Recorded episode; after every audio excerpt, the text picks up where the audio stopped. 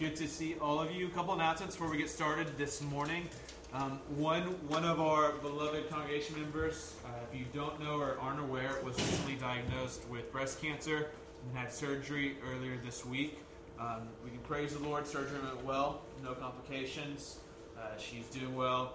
Um, a couple of us went up and visited uh, the family while she was in surgery. It was a long surgery, and so the next day, uh, I I've been going to sleep earlier these days. I'm an old man now. Um, so I fall asleep. I wake up and I had a missed call from her the day after this 12 hour surgery. She's in ICU. And immediately I'm panicking, like, oh no, what, what happened? Like, what went wrong? And then I saw she left a voicemail. It was like a, a minute and a half long voicemail. So I listened to the voicemail. Hey Mike, just want to say thanks for coming by. It meant a lot to the family and a lot to me, and on and on and on and on. And I was like, well, I guess we can say that the surgery did not steal her Christ likeness, okay? Um, if you know of it, you know that's just the person she is. Um, and I'm like, you're in ICU. Spend some. Why do you have your phone? Who gave that to you? You're calling and saying thank you for everyone who's come. Um, so we are putting together a gift basket for her if you'd like to donate. Um, Cheryl Pepple is going to be our primary person for that today. She's in the children's ministry. Um, if you'd like, uh, I can introduce you to her so that you can give something to her. Uh, and we'll give that gift back to her. We're going to make sure that there are no names on it so she doesn't write thank you notes, okay? Uh, just from the church. And so keep praying for her. She recovers, but things are looking well. I also want to let you know, I don't think we formally introduced, we ha- do have some new band members uh, as of late. We know Brooks, person been playing with us for a while, um, was baptized a year or so ago with us. Um, Will Pensack has joined us on guitar, and so Will is a student at Fort Bend Christian, uh, one of my former students. Uh, and then Alex Amundsen right here has been joining us on the piano. And so if you don't know them, say hi to them, let them know how thankful you are that they are uh, leading us in worship. And then today we had a special guest, Tyler uh, Thompson, on the drums with us. Yeah, give it up for Tyler. I almost don't want to preach today, just watch him drum some more. Um, and so we appreciate his time, uh, and hopefully we'll see him around. Uh, some more as well. So, with that said, um, let's get started. If you have your Bible, let's turn to Mark chapter 14. Mark chapter 14 is where we'll be this morning as we continue on to our sermon series in the Gospel of Mark. This will be our last Sunday in Mark for a few weeks. Um, starting next week, we'll go back to one of our perennial favorite sermon series called Finding God in Your iPod, where we'll look at some pop culture songs and then compare them to Scripture and see um, what the prophets of our secular age are trying to tell us and how perhaps it's um, found in corresponding literature in the Bible. So we'll do that for three weeks. Um, don't forget, to, next week is National Back to Church uh, Sunday, and so we're um, encouraging everyone to invite a friend to come to service with you. Uh, one invitation can have an eternal impact, okay? And so um, your friends, your family, your neighbors, uh, make sure you give them an invite. I know it can be awkward, but 20 seconds of courage. Again, most of us are Christians and, and are going to have this eternal life because at some point somebody invited us to something someone started up a conversation with us. And so um, let me encourage you to, to do that. We will be having a potluck after um, service next week as we have some baptisms as well going on. Uh, so bring some food, sign up for that in the hallway on the credenza. There'll be a sign up sheet for that potluck. Speaking of food, I hope you're hungry, okay, because we're going to dig into the text this morning, and we're also going to get another one of Mark's sandwiches. Um, so if you've been walking through with Mark for us, we, we know he tells stories in sandwich format, okay? So he'll start with a story, and then he'll have a different story in the middle of it, interrupting it, and then he'll go back to that same story at the end. You've got bread, meat, and then bread again. And so the passage we're going to look at this morning is in the sandwich format as well. It's a beautiful passage about extravagant worship, extravagant sacrifice, and it will have a lot to challenge us. So we'll pick it up in Mark chapter 14, um, verse 1. It was now two days before the Passover and the Feast of Unleavened Bread, so we're getting closer to Jesus' crucifixion. And the chief priests and scribes were seeking how to arrest him by stealth and kill him.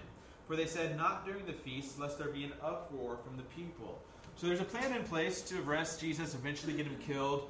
But this is Passover time, so there's so many Jews, thousands and thousands, cramming into Jerusalem to celebrate the freedom that they got from Egypt and the Exodus. And Jesus still has a, a, fairly popular following, and so they know that if they were to arrest him in public, it might cause some kind of a riot, which is the last thing the Jewish people wanted, um, especially during Passover time.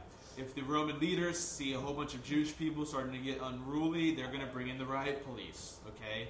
And no one wants that to have happen. So they need to arrest Jesus stealthily in a back alley or around a corner. Um, so there's this plot in place. Now, we get interrupted with another story, the meat of this sandwich. While he was at Bethany, in the house of Simon the leper, reclining at a table. So Jesus is not at the temple, he's at Bethany. Remember, he's kind of separated himself from the temple. Not only is he at a different city, he's at the house of a leper, someone who wouldn't even be welcome at the temple. Right? We know Jesus reclines with these outcasts, with people the rest of the world, even the Jewish leaders rejected. He's reclining with Simon the leper, and all of a sudden, out of the blue, uninvited, not a guest, a woman comes with an alabaster flask of ointment of pure nard, which is a very expensive, very um, rare perfume, very costly. And she broke the flask and poured it over his head. Now, if you don't get more details than that, I kind of wonder what the scenario is here, okay? Someone came in to service right now and shattered a glass and poured it on my head. I would have some questions. Um, you know, does Jesus here, does it interrupt the meal? Or is he like, this happens all the time, just don't even worry about it? Um, she comes in, she anoints him, she pours his oil and perfume on his head. And then in verse 4, there were some there who were saying to themselves indignantly, Why was this ointment wasted like that? Just shoved all over his face. Why was it wasted? This ointment could have been sold for more than 300 denarii and given to the poor. Now, 300 denarii is about a year's worth of wages. So for some of us, $35,000. For some of us, $55,000. For some of us, $150,000. It's a lot of money, though, right? A year's worth of wages. And these people kind of have a point. I mean, I can I can understand being sympathetic to this viewpoint, right? That's a lot of good that you could do for the poor. If someone came into church today and offered us $150,000 and we decided to um, redo the roof and build this nice little steeple, um, we would have some dissenting voices in our church. We would say maybe there's better ways to use that money. Maybe we should give some of that money away, just just straight off the top. Just give it away to some organizations to help the poor and to help those in need in our community. Maybe we should spend that money in other places. Um, it's a legitimate question. Did she just waste something so valuable just to pour it over Jesus' head? Um, Jesus maybe is like, "Do I smell that bad? Right? All this perfume." Um, and so there's this question about economics, giving to the poor. And they scolded her, and Jesus said, "Leave her alone. Why do you trouble her? She's done a beautiful thing." The word kalos. She's done a beautiful thing to me. For you always have the poor with you, and whenever you want, you can do good for them. But you will not always have me. And he says there's a temporal aspect going on here. I won't always be around. I'm about to die and you can always do good to the poor. She said, um, she's done what she could, Jesus says. She's anointed my body beforehand for burial. Um, so, in the Jewish world, you'd anoint people for four different reasons. You would anoint a king as king, you'd anoint a priest to be a priest, you'd anoint a prophet to be a prophet, and then you'd anoint a dead body in order for it to be buried. Here, I think she is anointing in all of these aspects. Jesus is the king, the Messiah, but he's going to exercise his kingly rule through his death on the cross. And Jesus is a priest. But the type of priest he is is one who's going to offer his own body as a sacrifice. And Jesus is a prophet who's predicted his death multiple times. And so she anoints him as a prophet and a priest and a king. And she also anoints his body to be prepared to be buried after he is crucified. Truly I say to you, Jesus says, whenever the gospel is proclaimed in the whole world, what she has done will be told in memory of her. This unnamed woman will go down in history. Um, then we get back to the beginning of the story, this betrayal, this plot to kill Jesus. Judas Iscariot, who was one of the twelve, went to the chief priests in order to betray him to them.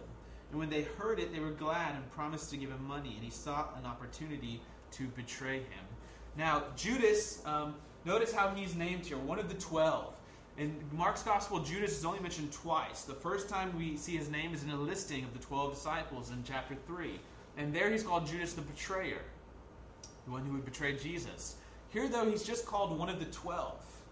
And nowhere in Mark's gospel is Judas ever described as an evil person or a weak person. And I think there's a reason Mark here just calls him one of the twelve. It's not the Jewish authorities who first start the snowball effect that leads to Jesus' death. It's not the Roman authorities who first start the snowball effect that leads to Jesus' death. It's one of his own. It's one of the twelve.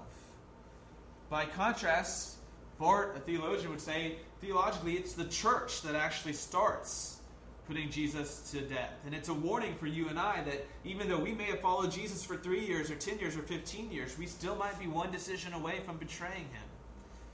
We never reach the stage of perfection where we have to stop trying, where we have to stop repenting, where we have to stop focusing every day on following Christ and trying to be faithful to him. Judas, one of the twelve, betrays Jesus. The woman will be remembered forever for her sacrifice and beautiful gift of worship Judas will be remembered for betraying his king and savior. Now, there's two things I want to point out here. The first is found in verse 7. Um, you get a phrase from Jesus that I think is commonly misinterpreted, and I want to blast this misinterpretation to pieces, um, just so that we're all on the same page. Verse 7, Jesus says this You will always have the poor with you. And Christians are known for quoting this verse, at least this part of the verse, in order to excuse their neglect of the poor. I'll give you an example. Rick Perry, one of our very own politicians, once was being grilled by an interviewer on a policy or something he had done that had a negative effect on the poverty level and, and on certain poor populations. And he responded by quoting this verse. He said, Biblically speaking, we'll always have the poor with us in some shape or form. The function rhetorically of him quoting that verse was it's an unsolvable problem, right? there's nothing we can really do about it. There's always going to be poor people. And it's kind of an excuse for us sometimes to neglect the poor and to not give as much focus and attention to the poor as perhaps we should. Christians, again, do this all the time. Now, they never continue with the rest of the verse where Jesus says, But whenever you can, whenever you want to, you can do good for them. I think this is a jab from Jesus, right? He says, You'll always have the poor, but nothing's stopping you from helping them, right? You personally going out and helping them. There's actually, though, an Old Testament background to Jesus' quote here that, if understood correctly, helps you understand even more how intense this jab was from Jesus. So, Jesus is quoting from Deuteronomy, Deuteronomy 15, verse 11. And if you would, keep your finger here and flip with me to Deuteronomy chapter 15. Deuteronomy chapter 15 this is a passage in the Bible where God is giving the Israelites some economic rules for how their nation should be set up. Their nation is not a free market capitalist nation. Um, they have what some would consider some pretty socialist, communist kind of laws um, where debts are forgiven. And even if you sold land or you bought land fairly, seven years later, you had to give it back to the person you bought it from. Um, God goes out of his way to try to make sure that everyone in Israel, the nation of Israel, is going to be equal. Um, and so we read in chapter 15, starting in verse 1 At the end of every seven years, you shall grant a release, a jubilee, a freedom. And this is the number of the release. Every creditor shall release what he has lent to his neighbor. Man, would we love jubilees. Every seven years, right? Anything you owe, it's gone. In fact, what would happen historically, we think, is people would actually try to rack up debt in their sixth year. That's when you start buying a whole lot of stuff. And people stop selling a whole lot of stuff too, right? Knowing mm-hmm. this next year is coming up. Um, he shall not exact it of his neighbor, not demand it back, his brother, because of the Lord's release uh, has been proclaimed. Of a foreigner, you may exact it, so this only applied to the nation of Israel. Other nations, you can still keep this credit uh, net over. But whatever of yours is with your brother, you sh- your hand shall release. Now look at verse 4. But there will be no poor among you. So God's plan for the Israelite nation that he's setting up is no poverty. There should be no person, no group of people who are poor, who have less than everybody else. The reason given for purpose clause because the Lord Yahweh has blessed you in the land that the Lord your God is giving you to inherit and possess. God's saying, I've given you more than enough for everybody to have. Now, I understand that over time, certain people might build up more than others. But every seven years, we're going to reset the system so that no one will be poor in the land. But this statement is a conditional statement. Look what comes next. If only you will obey the voice of the Lord your God. The plan is for there to be no poor. But for that to happen, you have to obey him. Historically, we don't have a whole lot of records of the Israelites enacting this Jubilee. I mean, just reading it, if you're an economist or you you follow politics, you can imagine how hard this would be to practice, right? Or to enact, um, even in the ancient world. So we're not sure if this ever was really 100% enacted. Um, we do know eventually, right, it, it goes by the wayside. Um, it's definitely not in effect by the time of Jesus. So flip down to verse 11, and this is where we get Jesus' quote. All of a sudden, we go from in verse 4, there will be no poor among you if you obey, to, for there will never cease to be poor in the land. It's a prediction from Moses that you are sinful and greedy people, and so there's always going to be poor people around you. What Moses is not saying is that it's a practical truth of the world that there will always be poor around you, that it's an unsolvable problem, which is how people interpret it. There will always be poor around you. So why even why even try? That's just how the world is. No, what Moses is saying is there will always be poor uh, people around you because you're not going to obey the voice of the Lord. Therefore, he says, for those who are listening, every opportunity you have, be generous. Be generous. Be generous. When Jesus quotes Deuteronomy 15 here, I think we should um, keep the whole context of Deuteronomy 15 in mind. Um, this a jab from Moses. Jesus says, "You'll always have the poor among you." Again, though, this is not a fatalistic or deterministic statement. Um, this is not the way the world has to be. This is the way the world is because of disobedience. And you might even hear Jesus emphasizing the you. You will always have the poor among you. Because you, who are complaining, aren't doing what you're supposed to be doing for the poor. This woman, however, in this time, in this situation, has done what is appropriate, has done something beautiful for me by sacrificing. Um, so never let someone quote a text or a verse or a half of a verse um, to try to get you out of something that Jesus so clearly wants of his disciples. Jesus is a Jesus for the poor. Jesus wants his people to be concerned with poverty, to be um, protecting and looking out for those who are in poverty. Um, he wants his community to take care of those inside of it and outside of it who have less than um, they need.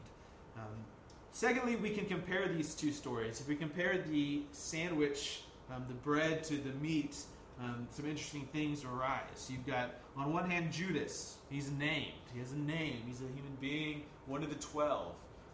And then on the other hand of the story, the meat, we have an unnamed woman.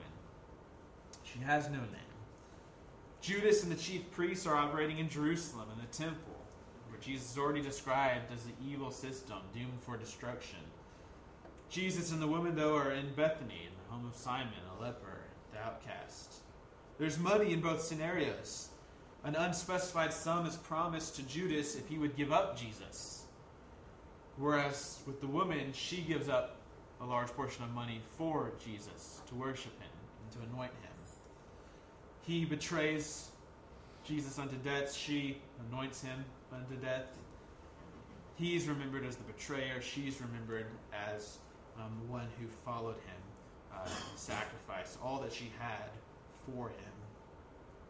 The woman's sacrifice, I think, stands in stark uh, contrast to the betrayal of Judas. Um, this woman gives up so much money uh, for Jesus. We don't know the motives of why Judas betrayed Jesus. People have offered theories. We're not given a motive. Um, some say Judas um, was kind of tired of waiting for Jesus to start this military revolution against the Romans, and so he tried to force Jesus' hand um, by making the, the, the Roman and Jewish leaders approach him. Then Jesus would finally start to fight them, and the great war would start, and they'd be free from the people of Rome. And then Jesus means what he says when he says we're not going to fight against the Romans. And Judas is horribly mistaken when they come to arrest him. Peter draws out the sword and Jesus says, Stop. And shortly after then that Judas kills himself. Could be a plausible explanation. Judas says, I misread this entire situation. I thought I was just trying to force his hand, but he meant what he said. Others uh, think Judas, uh, this situation right here, caused him to lose faith in Jesus. Uh, we know from John's Gospel, Judas is the treasurer, he's the money keeper of the disciples. And so perhaps this rubs him so much in the wrong way um, that at this point he, he loses faith. He jumps off the team with Jesus. Again, we're not given the motives. We're also not given the motives for the woman. We don't even know who she is. In other Gospels, she's presented as a prostitute. Um, she's presented as someone who's had her sins forgiven by Jesus. It seems at least that she has had some contact with Jesus. She knows who he is. She has some sort of affection towards him. Um, and she is presented as understanding the fact that he's about to die, understanding the fact that his mission is going to involve suffering, that his salvation will come through his crucifixion. Where the disciples, again, do not understand this. After three passion predictions, they still are confused about why Jesus has to die. After he dies, they're still confused and scared. This unnamed woman, though, gets it, and she anoints him. Instead of avoiding his death, she anticipates it. And it's her anticipation of his death and of what he's going to accomplish by his death that leads her to the sacrifice. Judas, not understanding, betrays Jesus. The woman, though understanding Jesus' mission of suffering, understanding the salvation he'll accomplish on the cross, leads her to sacrifice all that she has. And for you and I, as we read this story, as we look inside of our own hearts, and as we seek to follow Christ more faithfully each day and each week and each month. I think the task for us remains the same. To ask ourselves, do we truly understand what Jesus has accomplished on the cross? Do we truly have we truly bought into his mission of suffering? Do we understand the cruciform way of Jesus? That the way he came to bring life was through his own death that the way he defeated the forces of evil, the way he showed his power, was by being weak on the cross. Have we really grasped, has it sunk into our own hearts that we find our identity and our life and our eternal future in Jesus' work on the cross, in his death? What looks like a defeat to the rest of the world is actually our victory. And it's in those moments when we truly and deeply understand that, I think, that we're called and led into a place where we're willing and able to sacrifice all that we are for Jesus. And think about the different things in your life that you make sacrifices for. If you have a family, you make sacrifices for your family.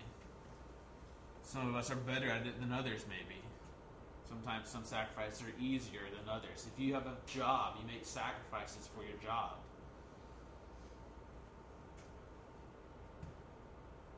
If you have a hobby, a passion on the side, volunteering or, or writing or doing this or that, you make sacrifices to do those things. I wonder though, what sacrifices do we make for Jesus? It's easy, I think, in America to be a Christian that makes largely no sacrifice. Maybe your biggest sacrifice is coming to church and listening to a boring sermon by a kid every week. What, what sacrifices are you making? What are you willing to sacrifice? Your resources, your skills, your time, your money. That there are areas of my own heart that I can I can look into and I can see where, where I'm unwilling to sacrifice for Jesus. And, and in those areas I've got to ask myself, what do I not understand about the cross? What do I not understand about Jesus' salvation for me? Why, why hasn't the truth of the cross seeped into that area of my life? So that I would get to this, this place where I would be able to, to just break open the jar of my life and offer Him everything. Be able to sacrifice for Him. Some of us are called to sacrifice more than others, sacrifice dreams, sacrifice goals, sacrifice careers at times. I wanted to be a, a psychiatrist. I grew up going to lots of psychiatrists. My psychiatrist made $250 an hour. I thought that was a pretty good idea. Mm-hmm. I don't make $250 an hour. but sacrifice is the Lord calling you to. And then are you in that place? I mean, is, is your heart in that place where you are able to make sacrifices? or where you're at least willing and open to sacrifice. Um, there's this kind of mystical place of worship, I think, that we can get in where our hands are open and our lives are open, and, and we so understand the salvation we've received from Christ that our whole life is a sacrifice to Him. Metaphorically, we're willing to give up anything for Him. And even literally, even if it costs our lives, we'd be willing to sacrifice it for Him. And I think the two go together. It's understanding His mission, it's understanding what He accomplished through His death that leads us to this place of being able to sacrifice, to be able to give all that we have, no matter what it might cost us, no matter what it might take from us. And so this morning I'd ask you to examine yourself and, and ask you both of those questions. Ask yourself both of those questions. In what ways do I understand, do I truly get as it seeps into my heart what Jesus has accomplished for me? In what ways have I been willing to sacrifice for Him? In what ways am I not willing to sacrifice? And, and if so, why? Why not? What, what truths of the gospel have I not have I not understood and, and dug into in order for me to be able to make those sacrifices? We don't make sacrifices to earn God's favor. This is the beauty of, of our relationship with Christ. Christ sacrificed his life for us. And the call for us is simply to sacrifice our lives in return for him. So at the table, when we come to receive communion, we come recognizing his sacrifice. The fact that he gave up his whole alabaster jar, everything he had. God himself became man and died on a cross, the hands of his creatures and we come and we let that seep into our souls. And then because of that, we're able and willing to accept the call to sacrifice our all to Him. However, that might look individually for us today or tomorrow or Wednesday or next month or in the next five years. But like this woman, I pray that, that we would have the faith be able to leave all that we have at the feet of Jesus. That we'd be able to, to see Judas to avoid his mistakes and to be able to follow after Jesus, sacrifice for him in the way of this unnamed woman. Would you pray with me?